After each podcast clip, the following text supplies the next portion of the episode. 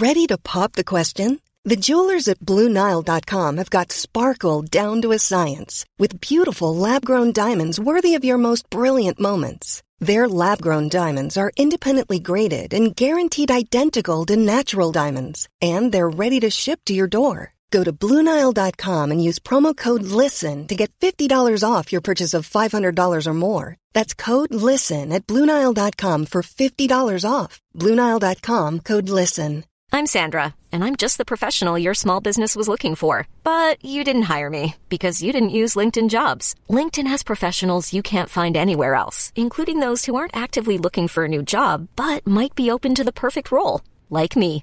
In a given month, over 70% of LinkedIn users don't visit other leading job sites. So if you're not looking on LinkedIn, you'll miss out on great candidates like Sandra. Start hiring professionals like a professional. Post your free job on linkedin.com slash achieve today.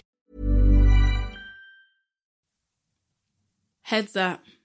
This episode, we talk in very real terms about the emotional and physical experience of losing a pregnancy or losing your baby.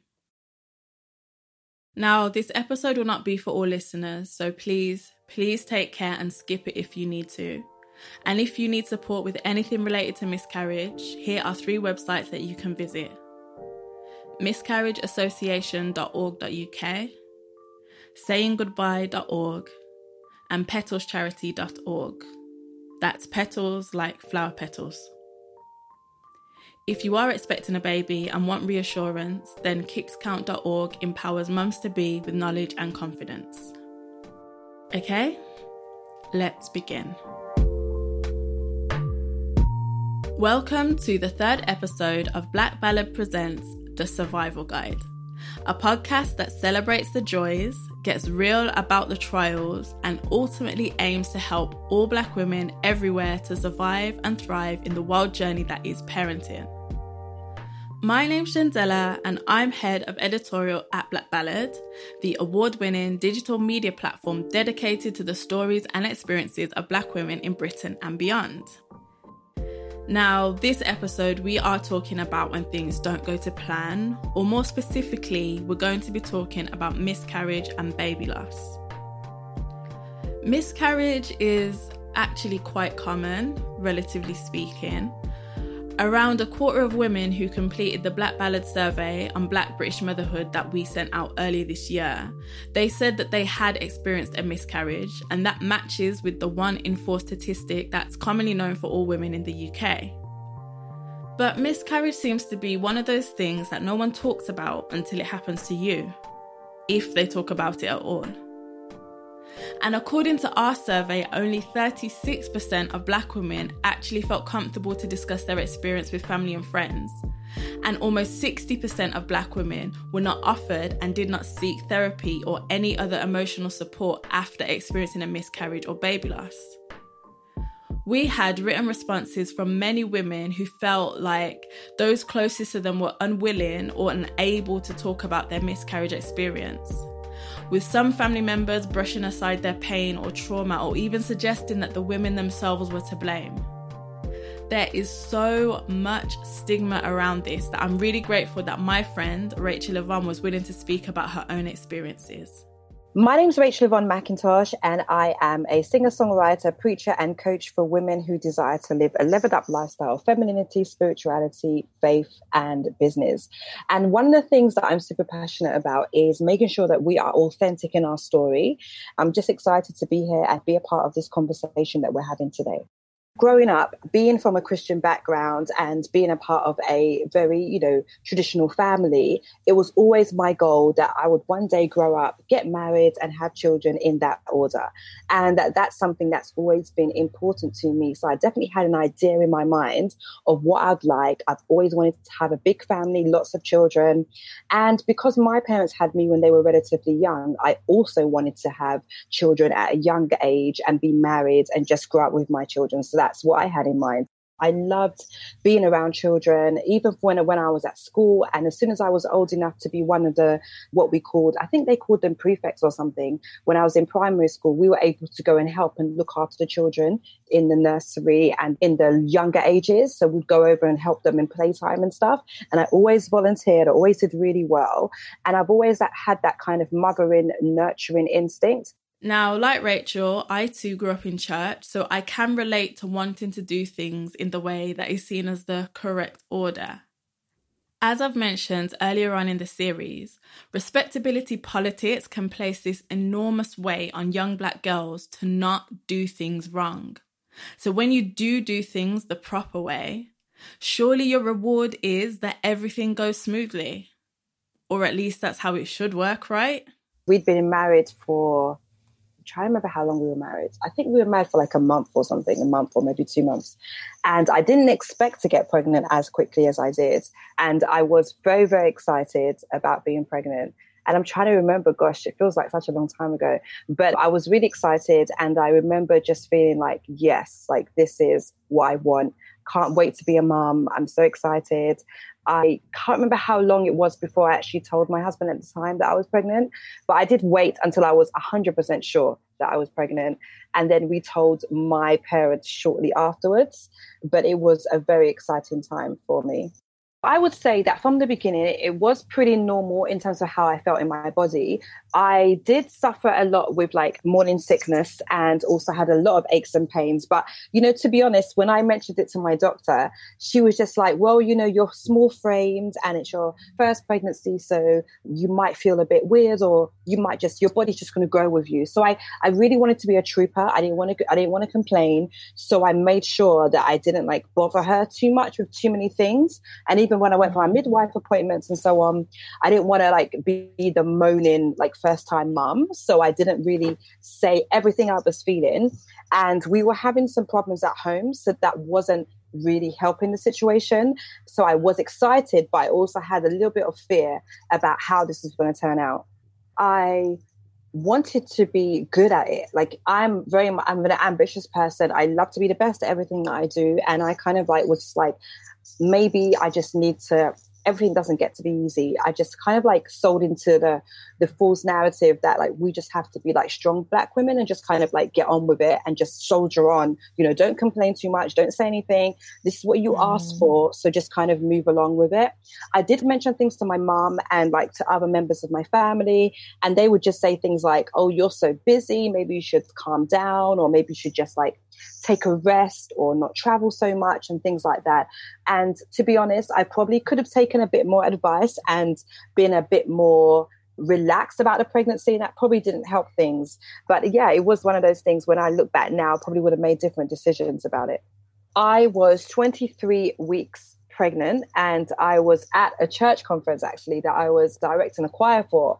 And then the night that I went into labor, I was having contractions, but I didn't know I was having contractions. And I mm. said to one of my colleagues, Oh, I won't be able to direct tonight. So she took over. And I remember sitting in one of the back rooms and being in so much pain. But at the same time, I had been to my doctor the week before and she had said, Oh, it's fine, it's normal you know, you're just, your body's just adjusting, just take it easy. So I'm sitting in the back room, and suddenly, when I went to go and use the bathroom, I noticed there was blood when I wiped. So I didn't freak out too much because, again, I was told that this could be normal. So I kind of just didn't freak out too much. But then I was in so much pain that I went into church and I left again, went back to the bathroom, and there was more blood. So I mentioned it to my mother and said that, oh, I feel like I'm a little bit concerned because I'm in a lot of pain and I've got blood. And she was like, What do you want to do? So then I said, Okay, I think we should go to the hospital. And so I told my husband, and then we managed to get a lift all the way back to where we live in Essex to our local hospital because I really felt more comfortable going back to my actual hospital. So we went mm. there, we sat there, we waited for a few moments, we let them know what was happening. And then the doctor came to me and was like, Well, we've got bad news for you. You're already in labor. So you can imagine we're just sitting there as first time parents mm. thinking, like, wow, what is it we're supposed to do? And my parents didn't come because they were still at church, because obviously we'd all just thought it was a regular kind of just check up. They're just going to see mm-hmm. how we're doing and then they'll, we'll see each other at home. So in the space of like an hour, I'm being, you know, rushed into theatre, well, not theatre, but into the labour ward. Mm. And they're like, the baby's coming now. And while I'm in labour, the doctor says to me that, oh, at this hospital, we don't do resuscitation below huh? 24 weeks. Right. I know. Wow. I know laws have changed now, but uh, mm. at the mm. time, they said, yeah, 23 weeks is a no go for us. And they just wanted to let me know. And can you imagine, like, you, you don't, number one, you didn't expect to be in labor. Number two, mm. they're now telling you at this very same time that they're not going to do resuscitation on your child. And I'm just like, all of this emotion at the same time. Obviously, my husband and I, we were not prepared for this. And my parents weren't there. So it was like, it was very crazy. And so by the time my parents arrived, I had given birth. And wow. so they're like, what is going on? They hadn't told anyone at the time because, again, it was considered just like, oh, just a little bit of a scare. We'll see Rachel later. And so it was all very, very quick and I didn't really have a lot of time to process everything that was happening at the time. And it was a very traumatic experience, I would say, definitely. But that's generally how, like, the timeline of how fast it all just escalated. Yeah. The majority of miscarriages take place in the first trimester, which is within the first 12 weeks of pregnancy. Some miscarriages can even take place before the woman realizes that she's pregnant. But at whatever stage that it occurs, loss is still loss, which is why personally I am so shocked at the figures that came back that suggest that so many women are not being offered support in the aftermath of a loss. That's almost 60%, or 59.8% if you want to get technical. You know, the funny thing is that in 2020, reading and seeing what people are saying about care, I now like look back at different things, especially this in particular, that particular miscarriage. I look back and I think to myself that I was trying so hard to be good and trying so hard not to make a fuss about anything during my pregnancy that I avoided probably getting a higher level of care because you mm. don't want to be the one they complain about and it's just mm. sad that that's what we you know we've come to this awareness now being 36 and like you know hopefully being pregnant in the future i will definitely be like much more stronger in my opinions but i definitely do agree that when i look back i do see that I didn't get the level of care that I could have gotten if maybe I had been listened to a bit more and if I had put my foot down and not mm. wanting, you know, we struggle so much as it is with life that you just wonder, why can't I be like the nice black girl this time? And so mm. if I don't say anything, then they won't go around saying, oh, they're so difficult, you know? Mm. Um, so that mm. definitely has something to do with it for sure. Afterwards, Rachel was able to stay in hospital and see her son before he was taken to the morgue. She says that her family and her faith helped her to get through such a horrendous experience, but as you might expect, it still placed a strain on her marriage. I definitely feel as though it did affect like relationships. It affected the relationship between me and my husband at the time as well. And it definitely put a strain on our relationship. I wouldn't say it's the reason why we broke up in the end, but I definitely would say that it was a very tough time. And I know like so many couples go through it and they all say the same thing that it is a really tough thing to go through as a couple, especially when you you didn't have any warnings. Like it wasn't like I went for a scan and then they were like, oh, there's troubles or mm-hmm. you're you're going to have mm. this difficulty. There were no clues as to what was going to happen. Um, mm. All I was told was just, you know, that your body gets used to pregnancy. I am grateful for having such a strong family unit and grateful, obviously, for my faith because I know for sure if I didn't have those two things, I 100% wouldn't have been able to get through any of it. So it definitely does leave a strain, and it's all about how you deal with it at the time. As Rachel said, her first marriage didn't work out, but later on she got remarried and became pregnant again. And when it came to her care this time around, she was more assertive about what she needed from her medical team. I got married again, and again, it was like quite fast. I don't know. I feel like I must be pretty fertile or something. But anyway, I, I got got married, and you know, like any good Christian girl, I'm like, yes, I want to have children. So got married, got pregnant. I think within let me see, uh, within four months, so not as fast as the first time, but still pretty quick. Within four months, I was pregnant again. And this time, because I had still, as far apart as the pregnancies were, so we're talking about maybe 10 years apart.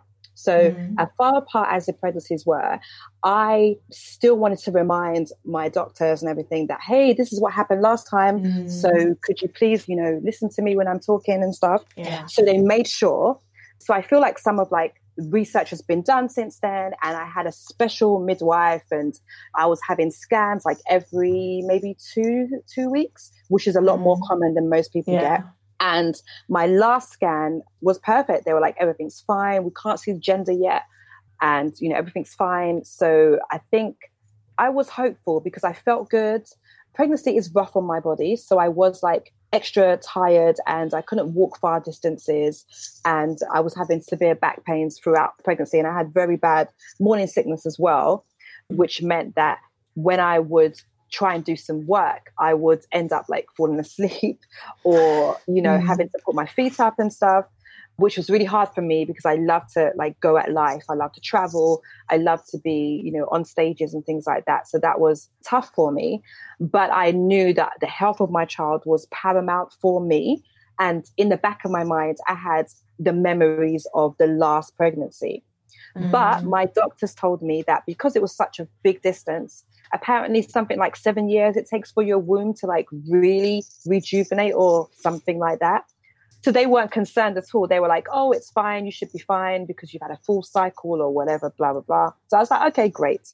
Now, I'm going to give another content warning here because I found listening to this part of Rachel's story even harder than her first experience, as it does get quite graphic. So please stop listening now if this could be potentially triggering. And we have the websites that I mentioned at the beginning of the episode in our show notes. Okay, I'll let Rachel continue. Everything was going well. And then suddenly, I remember sitting at my desk doing something and I was feeling very, very nauseous, like heavily nauseous. So I said, okay, I'm going to go and lie down. So I went to lie down and then I started having pains throughout that day. But then I just assumed, as you do, that it's just like Braxton Hicks or it's just your body mm. kind of growing with you. And then I went to sleep and then I woke up because I had some really sharp pains in my stomach. And so I was around, let me think, I think I was 15 weeks at this time. So kind of like out of the danger zone. Everybody knew by now that I was pregnant because I started to show really, really early on anyway. So I couldn't mm. really hide it anyway. And so I had some really sharp pains as I was sleeping. And then I went down to touch my stomach and I felt some wetness.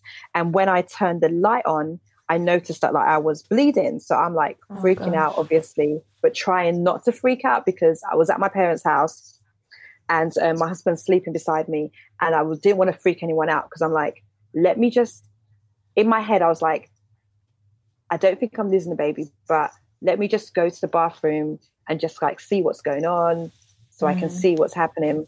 I sat down on the toilet and then all of a sudden, like my baby, I just, I delivered my baby right there and then. And I just remember thinking, oh my God, I can't lose my baby. But I didn't know what was happening because it just like mm. came out of nowhere. And I just had a scan like the week before and everything was fine. Mm. They had put me on aspirin and also extra folic acid because of, they said they wanted to make sure I was clotting and so on and so forth. But I mm. only started that maybe the week before.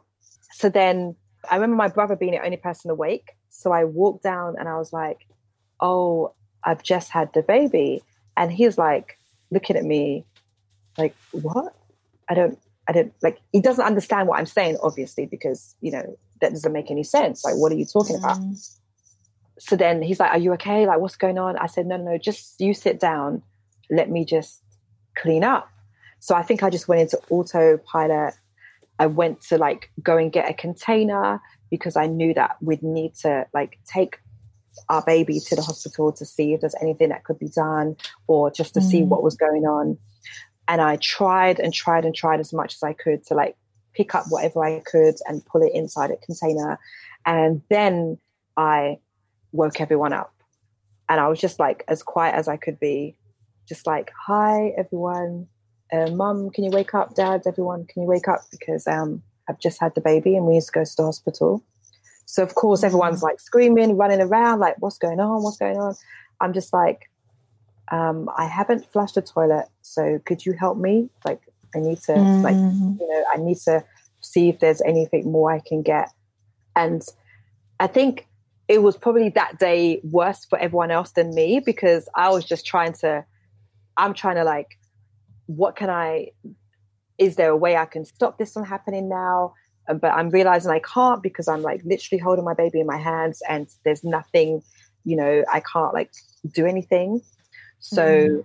we went to the hospital and they saw us and everything. And it was, uh, when I say it was really rough because obviously you have to go back and they have to like make sure all of the pieces of the baby are out and like clean you mm. and things. And that was really tough. And I think that was really tough because you go back to the same pregnancy ward where everybody else is there and they're all pregnant. And it's just a very mm. strange feeling because I was there a week before and everything was fine. And I had no no warning that this was going to happen. And it was it was really, really, really tough. It was tough. It's just hard because you just don't this time I didn't I really didn't expect it because I was like, I mean, you know me, I'm like very positive. I like try to do as much as I can to like make sure everything's going well. So it's like, what do you do when what you feel like is working doesn't work? So it was, it was, it was super tough. We had like told everyone we were pregnant. And the reason why I'd already announced it and stuff, like I said, was number one, I was already showing. And number two, it was like this big statement of faith, you know, mm. you know, eight years ago, however many years ago, it didn't work out so well. But this time look what look what's happening. This is isn't this amazing? You know mm. and everyone loves a good comeback story. So i was just like oh my god this is amazing. You know i'm so happy. And people had already started buying us things. Everyone was excited and everyone was just getting ready for like something new and something fresh. And then everyone knows how much i've always wanted to have children. And so mm. it was a mm. big deal to my family, to myself, really, even, yeah. and to everyone about you know what was happening. And so it was like a massive shock. And I had to speak at a conference the next day. I did actually. I definitely. I, I don't know why I did, but I went and spoke at the conference. I went and I just did like the one thing I had to do, which was it wasn't very long, but I had to just do one thing. And the whole day, what was interesting was I was just able to reflect even though it was rough and even though it was unexpected, I still had a sense of hope and peace about it because I knew that it didn't have, I didn't do anything wrong. Like I didn't do yeah. anything wrong to have this happen. And I knew that there was nothing that I could have done. But at the same time, yeah, obviously I could have like stayed at home or whatever and they would have understood. But I felt fine about it that day because also I know some women listening will actually be able to relate to this because grief comes in waves. And some yeah. days you're actually fine. And then other days you're like, the world is ended. Those like couple of days, I was actually good. I was like, okay, cool. You know, life happens. I will be okay. I will heal. My body will heal. We'll be able to move on from this. But the next week, you know, not so good. And so that's how it is sometimes. Here's a cool fact a crocodile can't stick out its tongue. Another cool fact you can get short term health insurance for a month or just under a year in some states. United Healthcare short term insurance plans are designed for people who are between jobs, coming off their parents' plan, or turning a side hustle into a full time gig. Underwritten by Golden Rule Insurance Company, they offer flexible, budget friendly coverage with access to a nationwide network of doctors and hospitals. Get more cool facts about United Healthcare short term plans at uh1.com. This is Paige, the co-host of Giggly Squad, and I want to tell you about a company that I've been loving, Olive and June. Olive and June gives you everything that you need for a salon quality manicure in one box. And if you break it down, it really comes out to $2 a manicure, which is absolutely insane. It's also so easy to get salon worthy nails at home with Olive and June. The difference between how your nails used to look when you did them yourself and now with the Mani system is a complete game changer. The best thing about Olive and June too is it's a quick dry, dries in about one minute, lasts for five days, and full coverage in up to one to two coats. Visit oliveandjune.com slash perfect Mani 20 for 20% off your first system. That's oliveandjune.com slash perfect Mani 20 for 20% off your first system system. Many of us have those stubborn pounds that seem impossible to lose, no matter how good we eat or how hard we work out. My solution is PlushCare. PlushCare is a leading telehealth provider with doctors who are there for you day and night to partner with you in your weight loss journey. They can prescribe FDA-approved weight loss medications like Wegovy and Zepbound for those who qualify. Plus, they accept most insurance plans. To get started, visit plushcare.com slash weight loss. That's plushcare.com slash weight loss. Grief at any time is complicated. But how do you grieve a child that you didn't yet know, but have already loved?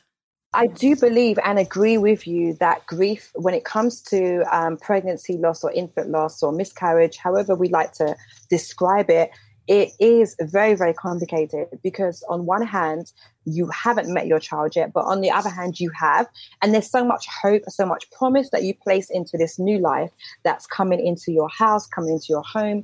And to be honest, from the moment that you know you're pregnant, for most mothers, even if you decide not to continue the pregnancy, or even if the child is technically unwanted or whatever, there is still an element of, oh my gosh, a life. Whether whatever mm. you decide to do after that is obviously your own choice, your own decisions. But at the same time, there's still the element of some sort of, wow, it is, this is a person or this could be a person, whatever your beliefs are around, you know, life and birth and so on. But I think that dealing with it in terms of the loss, it is hard when you've already attached yourself to that child.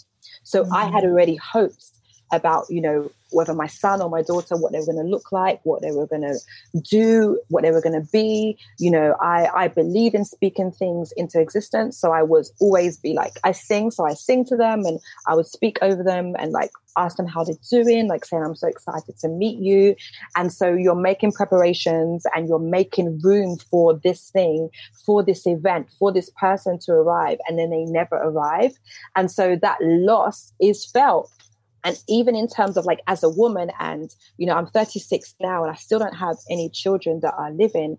And so there is that sense of like grieving of your youth and grieving what could be and the possibilities of life. And you know people talk about your clock and all these kind of things as well.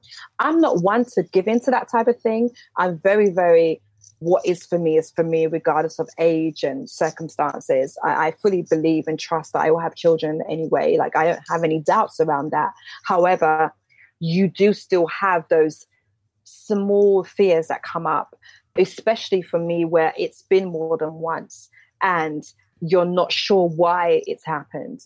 So, the grief aspect is more than one thing. It's not just that I miss my children, it's also the time that was spent, the energy, the hope in that future of my children is now gone. And so you're dealing with that on top of everything else you're going through. And then everyone expecting you to be strong. And then some people expecting you to lose it completely.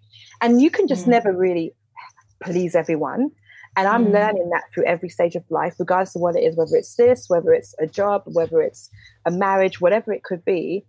I'm committed to being good for me maybe today I'm not having a good day. You know, my miscarriage was in 2017.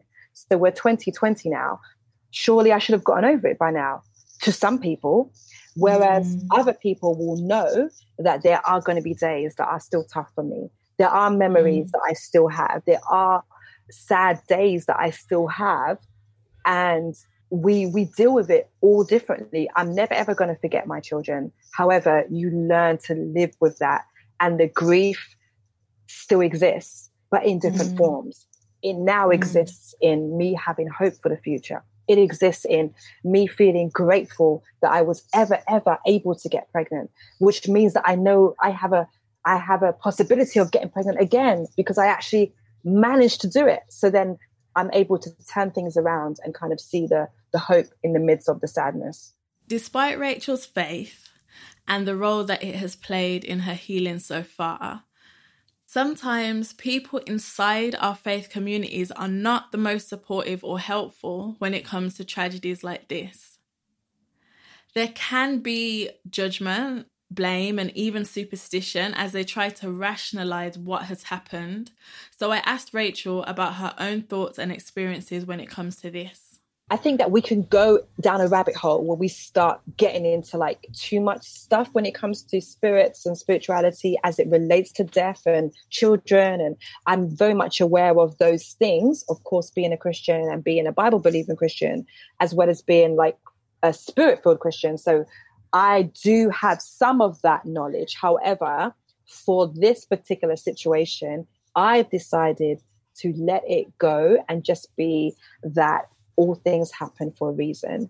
And I know that everything works out for good because I also see the struggles of some of my friends with their children's fathers and stuff like that. And I do wonder what kind of struggles would I have had with my children's fathers if the children were still alive.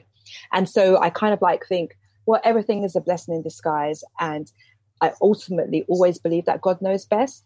And I know that can be hard for some of our listeners, but that's what keeps me going and how I'm able to remain positive during these kind of things. Dealing with the loss of your baby can be made harder if you have people around you who are happily enjoying their own parenthood. I know that Rachel has a wide network of friends and family members who are parents, and she also has a bunch of god kids. So I asked her about dealing with this, everyone else's happy ending, when you're still processing your own loss. It's funny because I think sometimes my friends and family do wonder what I'm thinking. But honestly, the one thing that always keeps me going is this one thing is that if it's possible for them, it's possible for me. And so mm. I know, and what I do as well is that, like, if I ever see a story, like on Facebook or Twitter or Instagram or anywhere, I save it to a folder, especially if they've had like multiple pregnancies and miscarriages or they're much older because I'm 36. And so I kind of like keep a folder and a recollection of possibilities of people still having children later on in life, even when they've had miscarriages and so on. And so I do live with a sense of hope. And I think that's what helps me to keep it going, as it were. And then my my friends make me godmother to their kids, and that helps too. And kids love me, so that also is always like a reminder of like, oh, you know, you're not, you know, worthless as a woman, which sometimes is weird because we do place a lot of worth on women for being mothers and so on, which I understand. I completely understand. And I definitely still feel very fulfilled in my life as a woman. And I know some of the listeners might wonder, like, will their life ever, ever feel fulfilled without a child? And yes, it is possible, even if I doubt it. But if even if I never ever have children, I don't think I will be sad. It will be more of a thing of like realizing that everything does happen for a reason and it gives me more time to do certain things that I probably wouldn't be able to do if I had children. And even the way I travel and the way I live my life is very spontaneous, which, you know, sometimes isn't always possible with kids. And as much as sometimes I do feel sad and I do feel like, oh, well, why can't this happen for me? And I do wonder, but then I also see the other side. I'm like, well, if I had a child, I certainly wouldn't be able to do X, Y, Z. Or amazing that I get to give these children back to their parents? Um, and things like that. Or I can spend my money the way I like on all my god kids and, you know, families, children's and stuff. You know, I can spoil them and be the auntie, the glamorous auntie or whatever. And so that's fine. And I think it's just learning to deal with the cards that you're dealt. And mm. that's how I deal with the sadness and grief that does come up ever so often. Now, many of us are nurturers, whether we have kids, whether we don't, and that desire to nurture is within us, whatever our gender may be. Even over lockdown, we've seen the rise of people identifying as plant mums and plant dads. And for years, pet owners have joked and sometimes been deadly serious about their own fur babies. Now, Rachel talked a bit about how she attends to her own nurturing nature and how it can deal with a loss like this and also keep her focused on the future. One of the things that I teach as it relates to femininity is that we are natural creators, and being a creative person is also another way that you can nurture those mothering graces and airs that we have.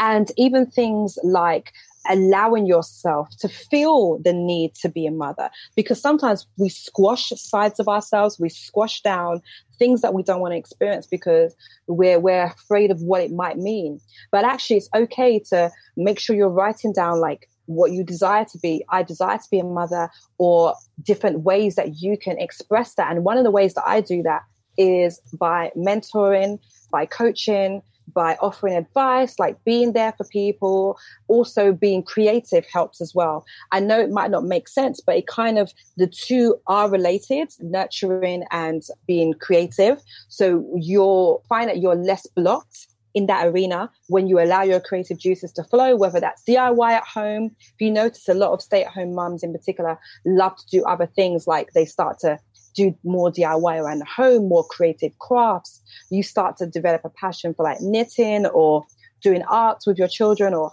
other things like that. But the same way that they do that, you can also do that even without children because it helps to keep those creative, nurturing parts of your personality open and flowing. So those are some of the ways that I do it in my life. Wow. Folks, we have really been on a journey here, and I'm so grateful that Rachel was so open and generous in sharing about some of the most hardest parts of her life. Finally, I asked her about the things that have helped her to survive and thrive through her experiences so far, and I think that there's something that each of us can get from her answer, whether we know exactly what she's been through or whether we don't there are three words that I use all the time, and they really identify with what we're talking about today. And it is about being brave, powerful, and free. When I talk about bravery, I mean being brave enough to face whatever goes on in your life and still know that you have hope for tomorrow. And when I talk about being powerful, it's about knowing that you are a powerful person and that life doesn't happen to you, it happens for you. And so you still navigate the storms of life, you still navigate the direction of your life, even when it feels like you've lost direction. For example, we're in this pandemic times, and it can feel a little bit like you don't know what's happening, you don't have control. But you need to make a note of the old serenity prayer where it says, God grant me the serenity to accept the things I cannot change, courage to change the things I can, and wisdom to know the difference. And those things really help me navigate what's going on and how I am able to thrive. And it's also knowing that I'm free. I'm free to make mistakes. I'm free to do whatever I want, whether I like it or not. Like it's my choice. I don't have to do things that everybody else does because everybody else does them. I also have to listen to advice. Although it will be better if you did, you still need to take ownership for what you do as a person. And That's how I'm able to thrive. I take ownership for my mistakes. I take ownership for things that I do wrong. And I understand that I am the one who's in charge here. You know, you can't make me do anything. I'm going to make a decision that might lead to XYZ. However, I'm still in charge of what's happening. And we need to take ownership of our own feelings and things like that. And in terms of thriving, it's always knowing that everything is working out for my good. And those things all obviously come from my faith as well. Having a strong faith in God and knowing that everything always works out for my good and that nothing is impossible. I've seen so many different situations as we're talking about pregnancy, I've seen so many different situations. Like I said, I save on my Instagram, especially when I see stories of people, they don't have to be believers. It's not important. I don't care about their faith, but I care about the story. When they say they had seven miscarriages and now they're having like triplets or something, or they had IVF and it failed, but then all of a sudden they're like pregnant naturally, or they're 40 and they're having a child. Things that relate to my situation and how it can happen I remind myself of those three words every single day nothing is impossible. After listening to this episode, if you do need support, please remember the following websites. They provide information and also give support services. There's miscarriageassociation.org.uk, sayinggoodbye.org, and petalscharity.org. If you are expecting a baby and you want reassurance, then kickscount.org empowers mums to be with knowledge and confidence. Thanks for tuning in to this episode of Black Ballad Presents The Survival Guide. Please rate and review us in Apple Podcasts so more people can find the show. And also, please subscribe wherever you usually listen to podcasts and come back next week. This episode was written by me, Jendella Benson, and produced by Christina Moore and Don't Skip.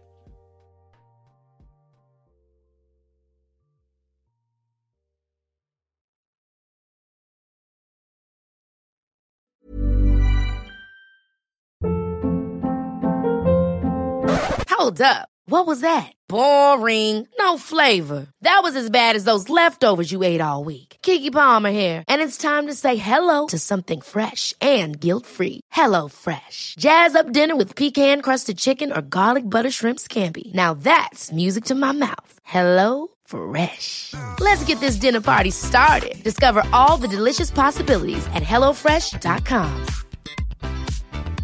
Planning for your next trip? Elevate your travel style with Quince. Quince has all the jet setting essentials you'll want for your next getaway, like European linen, premium luggage options, buttery soft Italian leather bags, and so much more. And is all priced at 50 to 80% less than similar brands. Plus, Quince only works with factories that use safe and ethical manufacturing practices. Pack your bags with high-quality essentials you'll be wearing for vacations to come with Quince. Go to quince.com slash pack for free shipping and 365-day returns. Imagine the softest sheets you've ever felt. Now imagine them getting even softer over time. That's what you'll feel with Boll and Branch's organic cotton sheets. In a recent customer survey, 96% replied that Boll and Branch sheets get softer with every wash. Start getting your best night's sleep in these sheets that get softer and softer for years to come. Try their sheets with a 30-night guarantee. Plus, get 15% off your first order at bollandbranch.com. Code BUTTERY. Exclusions apply. See site for details.